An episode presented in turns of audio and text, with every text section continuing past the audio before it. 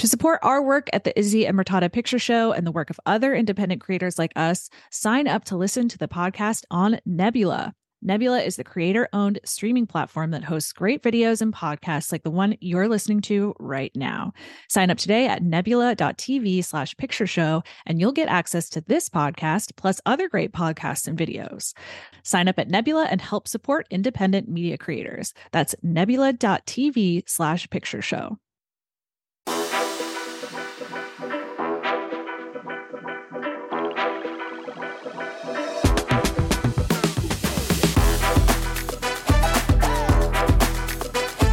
Hi, I'm Murtada.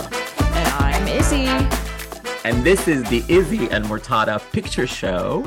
This week we are coming to you with a salty take. Heyo. to lead with the obvious, um, we're discussing two films.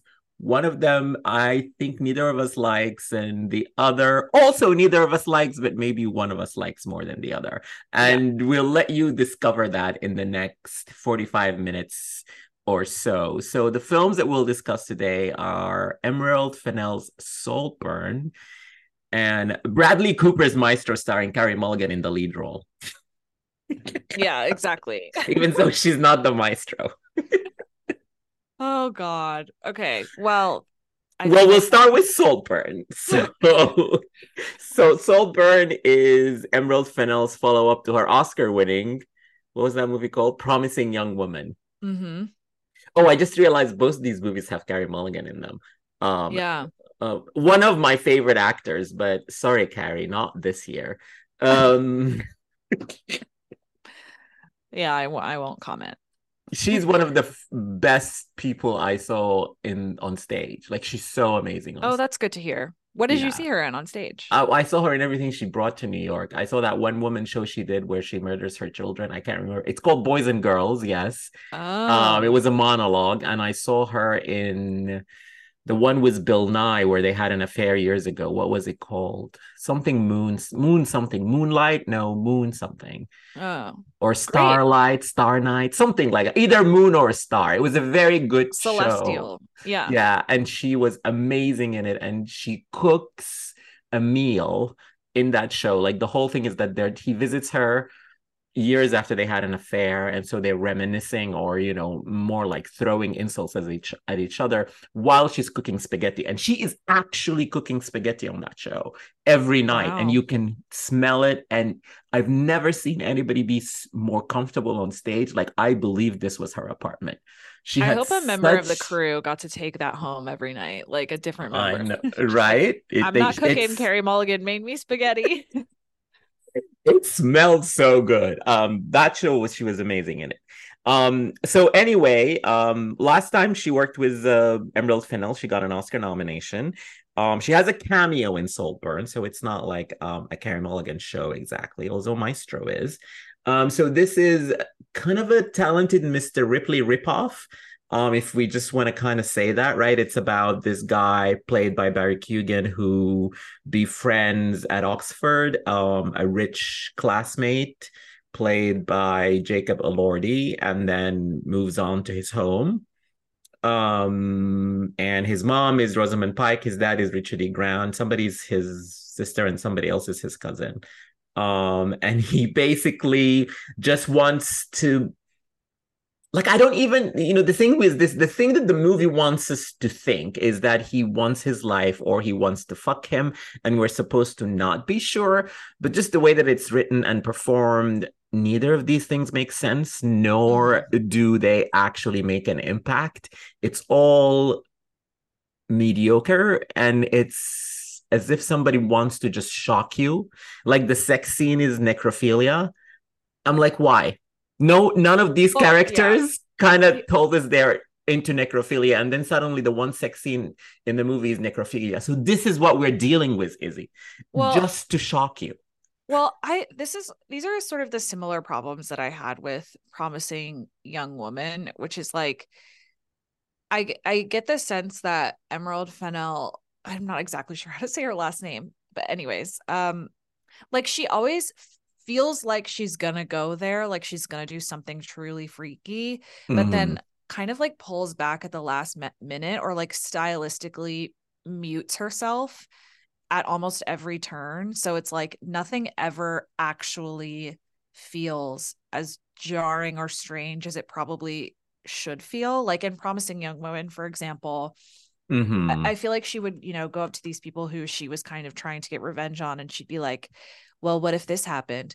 Well, it didn't because I didn't do it, but what if I did do it? You know what I mean? Mhm. Like it was almost like yes. it was never, it never actually went there, you know? Yeah. And that same thing with like a lot of the scenes that I feel on paper it on in Saltburn should have been really like fucked up and impactful, but kind of just feel like they fall flat. Like the when he's having sex with the grave is a really good example. Like I can think of a handful of filmmakers who would take that premise and do something truly grotesque with it.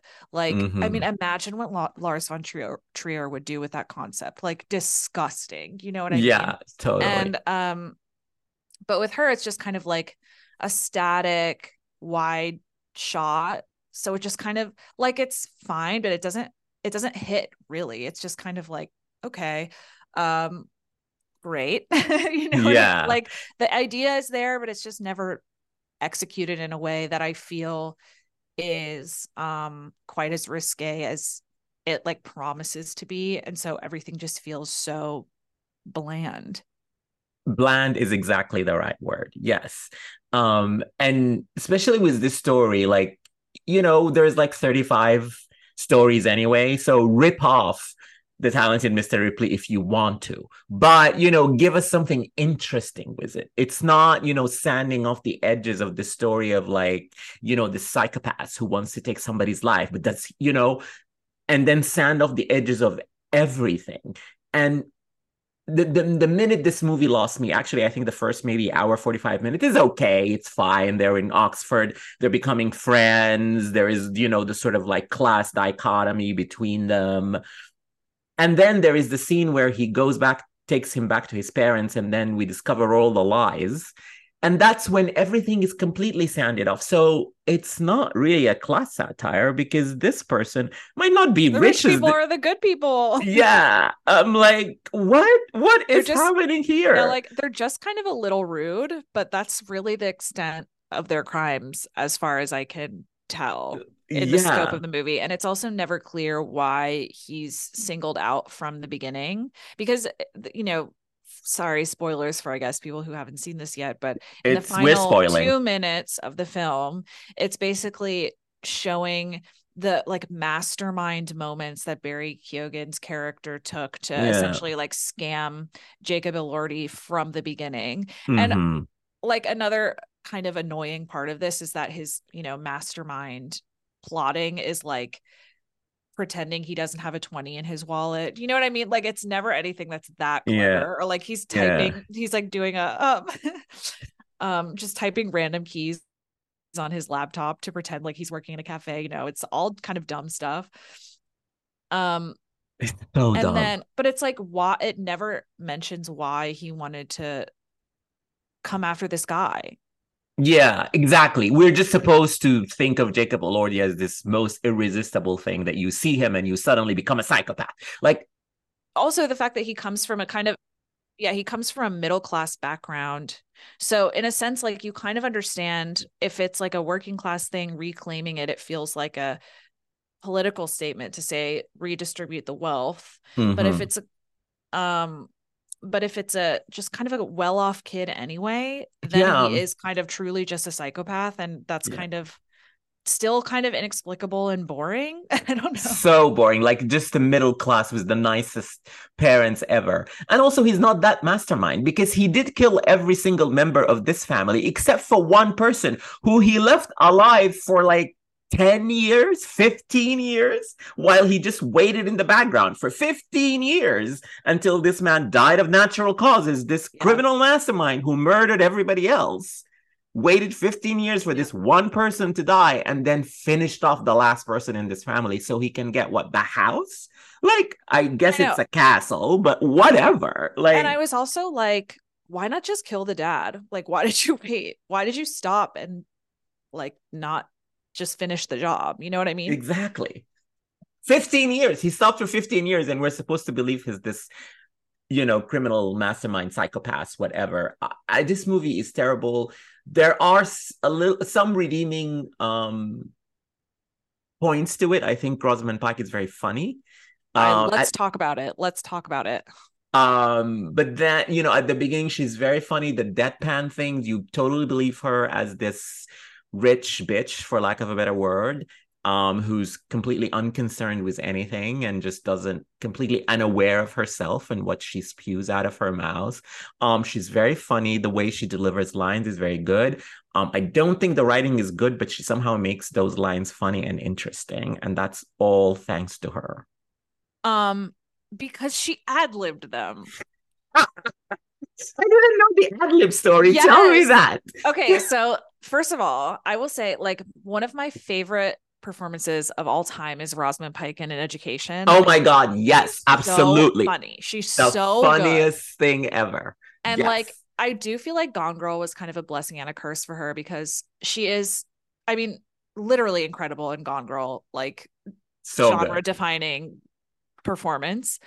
And um but I think it kind of like typecast her for a while as these icy women mm-hmm. which she is so comedically gifted, especially in lampooning the upper classes and mm-hmm. um, posh society. And so I was so happy to see her return to that in this film. Um, but yeah, so I was reading the GQ interview that she did, and she was like, "Oh yeah, like Emerald let us, you know, let me and Carey Mulligan like um, riff some of our lines and whatnot." And so her first line, or one of the, her first lines, is like, "Oh, I didn't know they had rehab in Liverpool," like, which I thought was so funny. Of course, they ad libbed that, you know, like like all, all of the lines where I was like, oh, that was fun. Good for her. And then I realized like Emerald didn't even write them. oh, of course she didn't write them. She doesn't have the capacity to write something that funny. um, okay, this is the last thing, bad thing I'll say about Emerald Fennell. This is not an Emerald Fennell hating uh, podcast, but it is a Saltburn hating podcast, um, except for Rosamund Pike. And but even Rosamund Pike at the end is the dumbest of all these characters. Like she is supposed to be kind of dumb a little bit, but like, come on, she can't be that dumb. Like she's undermined by the end of the of the movie, and sort of you leave the movie not even liking the Rosamund Pike performance because the character kind of does dumb things in the end. Well, I was I was really rooting for her in the cafe because I felt like obviously this woman had been through a lot of trauma. Mm-hmm. And I felt like her demeanor, the way that Pike performs her in the cafe, it feels like she's been humbled in a way. Mm. Um, and so I was, I guess, rooting for her character and hoping that the worst wouldn't come to pass. But of course, obviously, the point yes. of the film is to like kill all of them. So I was like, oh, okay. all right. Anyway, yeah. Um, Yes, yeah. they all are murdered or die, or Richard E. Grant dies of natural causes. 15 years after the rest of the action, which is just, it, this drives me nuts. I have to keep repeating it. It drives me nuts that he waited 15 years or however long for him to die. Um, um, Richard E. Grant is fine. I wasn't in love with either of the lead performances of Jacob Elordi or Barry Keoghan. Um, I think the Jacob Elordi thing is a pose and that's it. And he is a pose. He can pose, I guess. Um, but there is nothing for him to play. Um, that character has no no substance, no subtext, nothing. Um, there's nothing beyond the pose, and so he can pose well. So I guess he did the job because there was nothing. He wasn't given anything beyond that.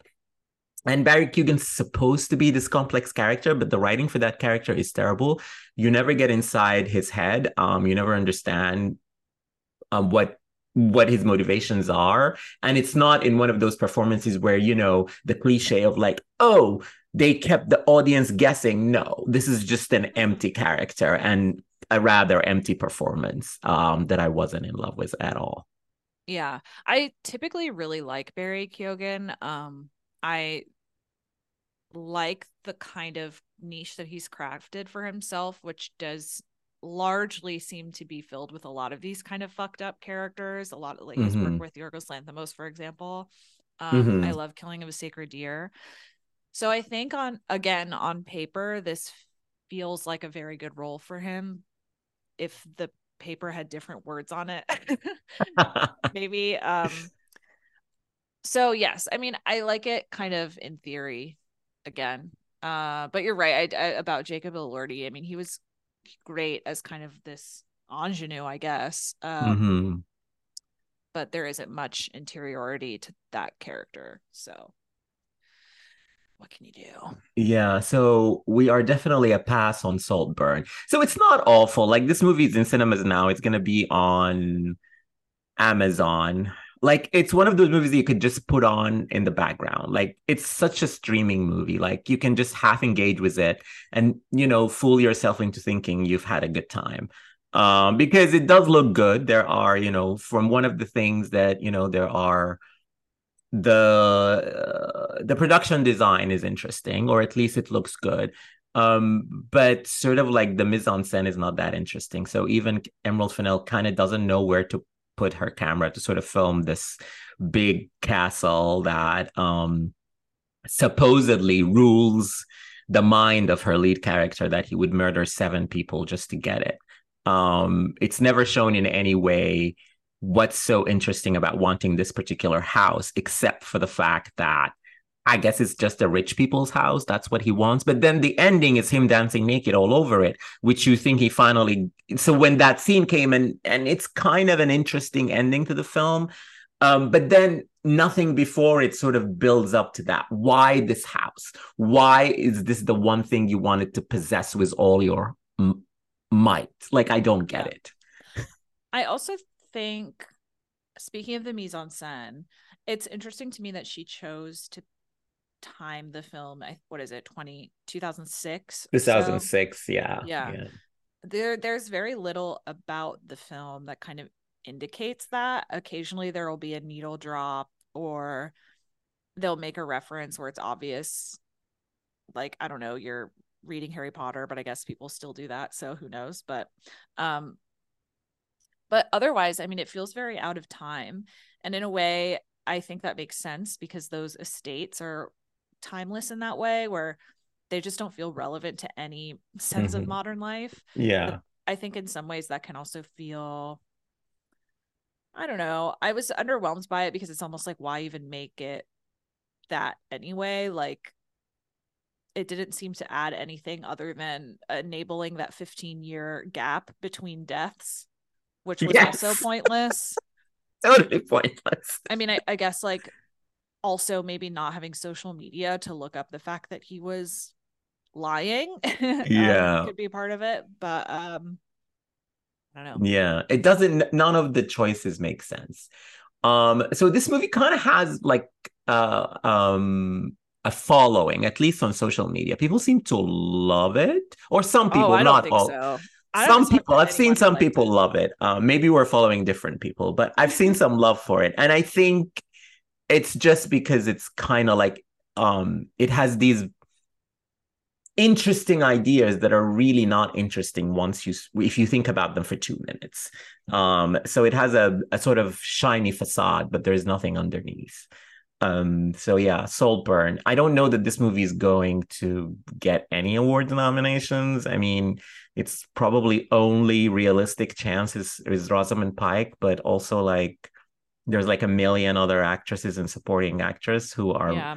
in much better films. So I don't see even that happening. And poor Carey Mulligan, what the fuck?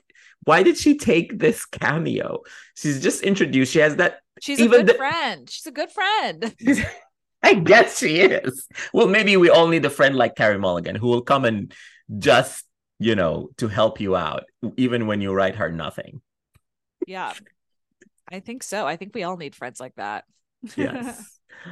So Carey Mulligan is the linchpin of this podcast, um, because the other movie we want to talk about is, of course, um, notoriously has her billed first before its writer, producer, director. Although she is not the maestro, She's the maestro's wife. She's Felicia Montealegre. Hopefully, I'm saying that name correctly, who was married to Leonard Bernstein, played by Bradley Cooper, writer, producer, director of Maestro. Um, I just want to say one thing before we dig into Maestro, because I think this is going to be um, an unflattering conversation about Bradley Cooper. I just want to say I love A Star is Born. It is one of my favorite films of the last decade. I think he looks great in it, and he did an amazing job as a director and an actor in that film. That was the year that Rami Malek won Best Actor. And I would give that Oscar right now, right then, to Bradley Cooper. Uh, but unfortunately, I think he's going to win Best Actor for Maestro. And I'll let you start, Izzy, with why, why he's going to do that, and then we can then well, we can talk about the film. Well, famously, we disagree on 2018's A Star Is Born. yes, yes. I've yeah, I thought it was pretty badly written, okay direction, um, and an indulgent take on a story that should have been more about the actress than the actor. And uh well he made similar mistakes i feel with with maestro. Um i love it. I love it. Yeah uh, yeah. Um so he is consistent. He's an auteur. This is like the greatest example of i guess like a actors being allowed to do things that actresses aren't allowed to do which hmm. i mean if you think about the shit Barbara streisand got for yentl mm, yes and the way that she like wrote that for herself and um did all of these things for it herself and it was like how dare you this is so indulgent mm. um you are so self not self well they would call her self-centered not that i think bradley cooper is self-centered for doing this but i mean it's kind i feel like it's that i feel mm. like it's mm. it's kind of the criticism that barbara was getting but for bradley cooper for this film it's my god what a dedicated auteur filmmaker what a what a transformative actor he is mm. and i do you can see the work that he's putting into it i mean it's very exaggerated work it's like all of those prosthetics which are debated for various reasons, but I think are broadly unnecessary, except for like aging at some. The aging, times. the aging was very good. Yeah. Um, and then, you know, like his patterns of speech, his efforts to six years to learn how to direct this or how to conduct that symphony you know the... we're not reviewing the i'm going to stop here we're not reviewing the marketing or the ca- awards campaign let's talk about just no, no, the performance no. first but i think it's related it's like like we, we can see the effort that he put into it mm-hmm. and it's mm-hmm. like extraordinarily excessive to me and i felt like i was watching an opera the whole time where it's just like everything is dialed to kind of 11 well i do agree with you like yeah. he gave himself that big huge scene in the cathedral where it's just how long it is like seven minutes of him conducting I don't even know which piece of music that was. But anyway, yeah. just basically to tell us I learned conducting and here's me in my glory. And then, of course, the camera moves to Carey Mulligan and she's so moved that she's going to take Leonard back. Yeah. Despite everything. And it's just like, oh, so not only is this indulgent in that you're trying to show us your effort, which is the point you were making, but you're also making us you know guiding our feelings towards you by making your co-star feel this these things that you're then telling us to feel for you as an actor. Yes yes yes yes exactly. Um and then just from a i guess from a personal taste perspective and also like being someone who it likes leonard bernstein and stuff um i just think it's so astonishing that that is the film that ended up being what was made about his life yeah. Um, originally, this had, had started out as a script penned largely as like a normal run of the mill biopic, like, you know, hitting all of the career points and et cetera, et cetera. And it went through Scorsese and Spielberg, and eventually Spielberg was convinced to pass it to Bradley Cooper. Um, who rewrote who, it, right? Who completely rewrote it from square one. Um, and essentially dedicated years of his life to learning about Bernstein because he's a self-professed obsessive of conductors um and i just think it's really fascinating that like of everything in bernstein's life the thing that he found the most interesting to talk about and put on screen was this marriage that in many ways is like kind of conventional for a lot of Mhm. like queer lavender adjacent marriages, you know, like Yeah. of the mid-century. Like it is a very troubling um concept and a challenge that's worth highlighting, but it's also kind of I felt like I was watching the B plot of a different of a larger movie or something. Or Like of a that- better movie, yes. Yeah, where it's like this is something that would be happening on the side while you're doing something else or we're watching you compose something or whatever, you know. Yeah. And I agree with you about this point, and this is my main gripe with this movie is Yeah. the marriage that's the center of this movie is not that interesting. Felicia Montealegre is not that interesting, or at least the the version of her that's presented in this movie is not that interesting. All she did was marry a gay man, knowing that he's gay, and then kind of build this facade for him when she loved him and that's it. It's like you said conventional. It's middle of the road. It's not that interesting. I don't know why that is the point that bradley cooper wanted to make about leonard bernstein's life. I mean you know um we could say we know what the point is but we're not going to get into gossip. But the film as it's presented it's just not that interesting. This marriage is not that interesting um and they add all these things into the marriage and like i get to to get the family to sign off you have to present people in um a good light. But we have all these scenes that are extensive i think of what good parents they were um and how they explain the being gay thing to the elder daughter when and it takes so much of this film these scenes when we don't get nothing like next to nothing about his career there's hardly a mention of west side story Mhm. um there there is no mention of a lot of things in his career but that the west side story thing is just glaring to me because that's how um you know that's his most famous piece. And i can't tell you that um i learned anything about leonard bernstein that i didn't know before i watched this movie. Um this movie could have been about any lavender marriage um Yeah. because that point of view is just you know there's nothing about him being jewish um or how except for one scene where they talk somebody asks him to change his name so that you know so that he become become famous and he doesn't change his name and we don't know what happened. Um and and that's it. So it's a very sort of like it's a strange take on this. Um i will give this movie credit for the first half hour. I would say it starts very well. The first scene is an amazing scene. It's his it's leonard bernstein's first time conducting an orchestra at what's the uh, carnegie hall right Carnegie, and so he gets the call. He's the replacement. He's in bed with Matt Bomer. He uses Matt Bomer's ass as drums. And then he walks around and it's a big, huge scene. And he's in Carnegie Hall. It's beautifully directed. When we talked about the mise en scène that Emerald Fennell doesn't know how to do, I think Bradley Cooper knows. And that scene is beautiful. The, the drums, the asses drums, I was like, oh my God, this movie is going to be really queer.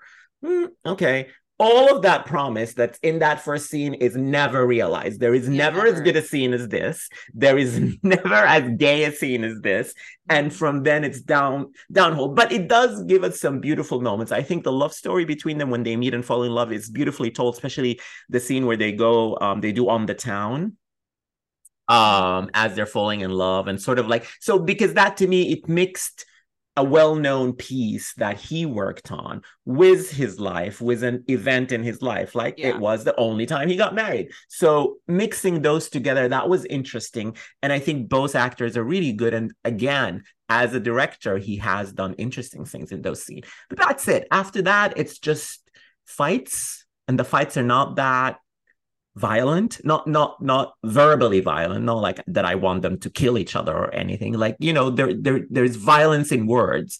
And i didn't feel that this script really did that because when you are in a marriage you know somebody really well and you can really really hurt them.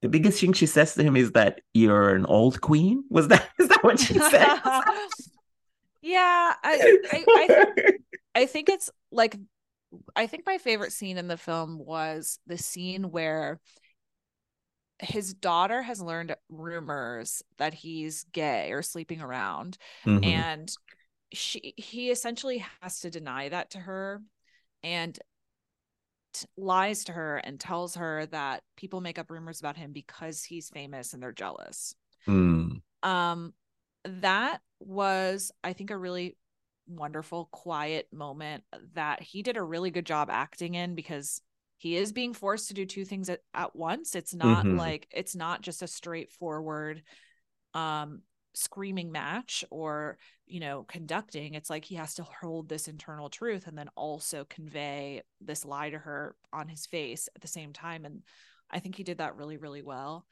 But that's one of those things where it's like that is a moment that's interesting to explore about this kind of marriage and it's really i think the only scene that like added a new perspective to mm-hmm. that kind mm-hmm. of thing for me because i never personally like thought about the kids you know and yeah. what they might think or what they might hear so that that was nice to me um maya and, hawke plays the daughter yeah yeah yeah um but you're right like i kept looking for all of these moments where there would be more of a focus on either the music that he wrote or the music that he loved and understanding what that meant to him in his life or relating it to his life in some way um i was watching i mean watching the film kind of inspired me to go back and watch a lot of those episodes of the television show where he's teaching kids mm. about about classical music and in one of the episodes there was he's talking about this um, piece that Tchaikovsky wrote, and he's like,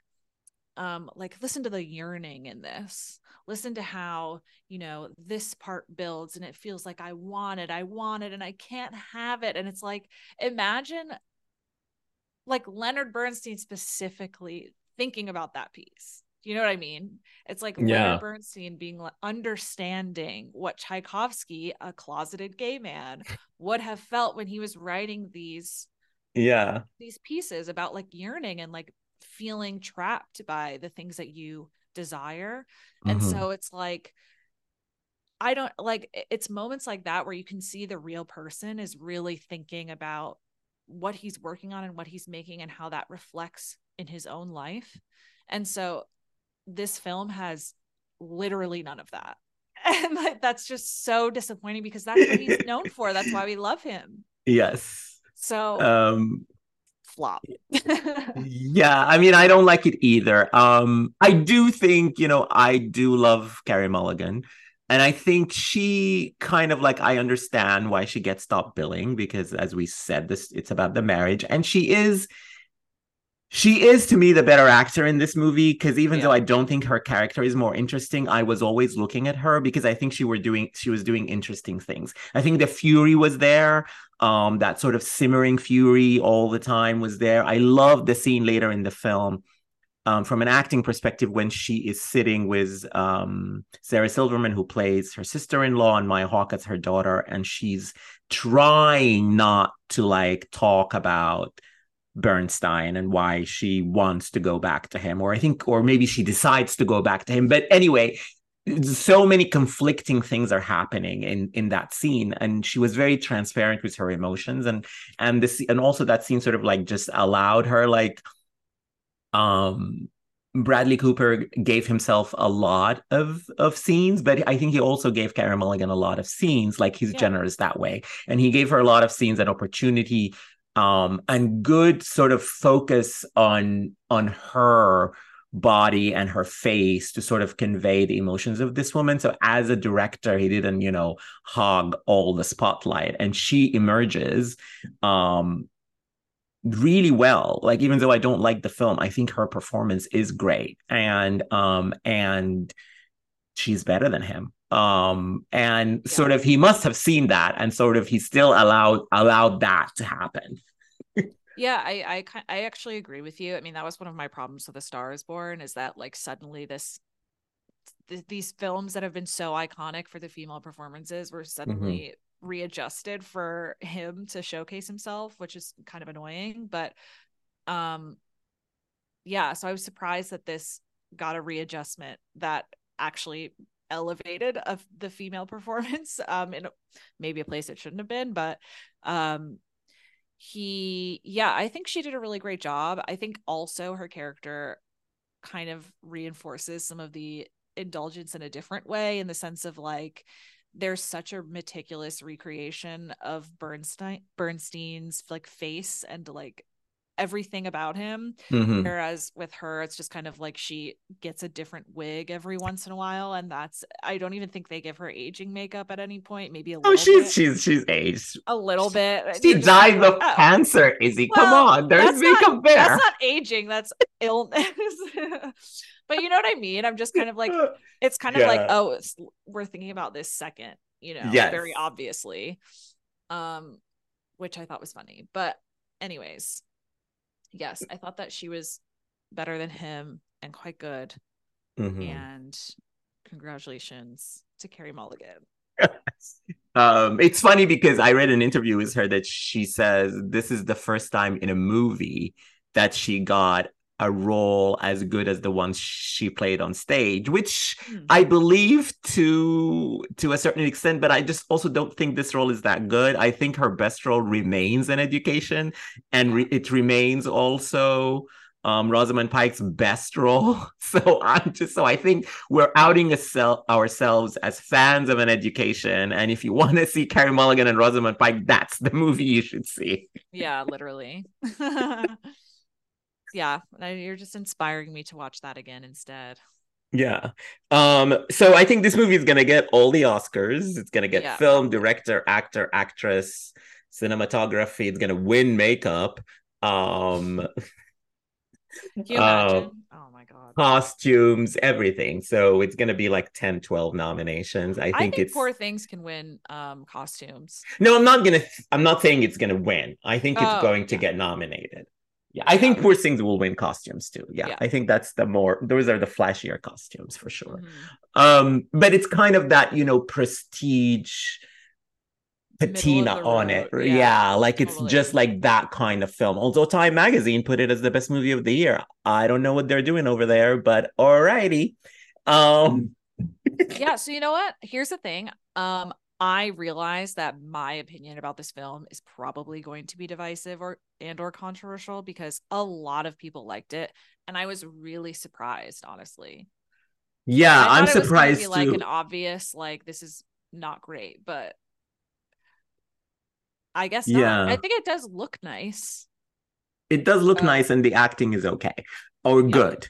Good to great. Um, and I think I saw it with two friends who shall remain nameless. But if you're listening, you know who you are because we saw this movie together at the New York Film Festival. Um, and I remember walking with like mixed feelings about it, walking out with mixed feelings, and they kind of both really liked it. Mm-hmm. And I mm-hmm. was like, oh, I'm not going to say anything. and a lot of people a lot of people who i really really respect like it too. So yes. you know i'm leaving i'm leaving space for myself being incorrect.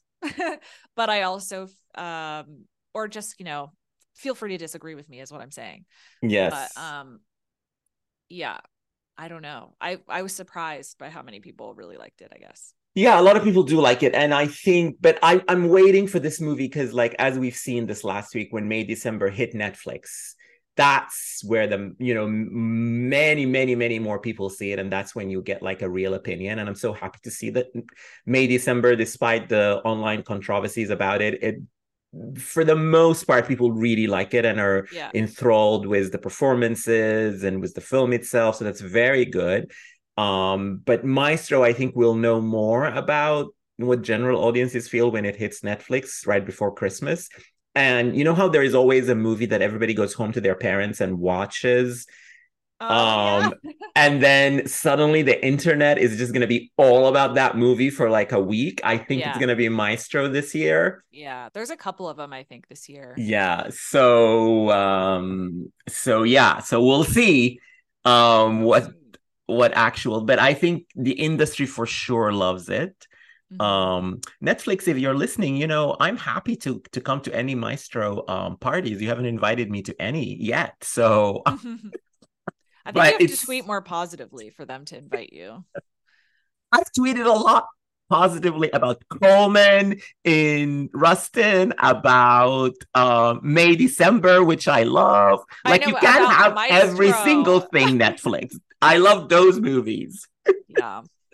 Oh, I have to show you separately. I have to show you. I made a a good May December lock screen for my phone that I need to show you. All right, Th- that's um that's for after. But yeah. anyway, Izzy, I think we're both mixed to negative on these movies. I'm more negative on Saltburn. Would you say you're more negative on Maestro? I compared to you, yes. I wouldn't no. say I'm I'm more negative on it than Saltburn. I just I think I have a higher standard for it than Saltburn mm. because I okay, care good. more about the topic. You know what I mean? Yes, yes. Um. So, yeah, that's how I feel. So anyway, let us know at us on Twitter or Instagram, or you know, give us a five star rating. And in the rating, tell us whether you liked Maestro or didn't like Maestro. Um, and um, you can follow the podcast at I Am Picture Show on Twitter and Instagram, and you can follow me on Twitter at me underscore says on an Instagram at Murtada underscore e. We're also doing some cute videos. Um, to supplement this podcast. And I think those go on TikTok, right? Yeah, I've been Is putting it? them on TikTok. Yep. So tell the good people where to find you and the TikTok. Uh, my TikTok is BK Rewind, as is my Twitter, and then BK underscore Rewind on Instagram. But yeah, follow the um Instagram and TikTok and my TikTok for um the shorts. Yes. And until next time, thank you for listening.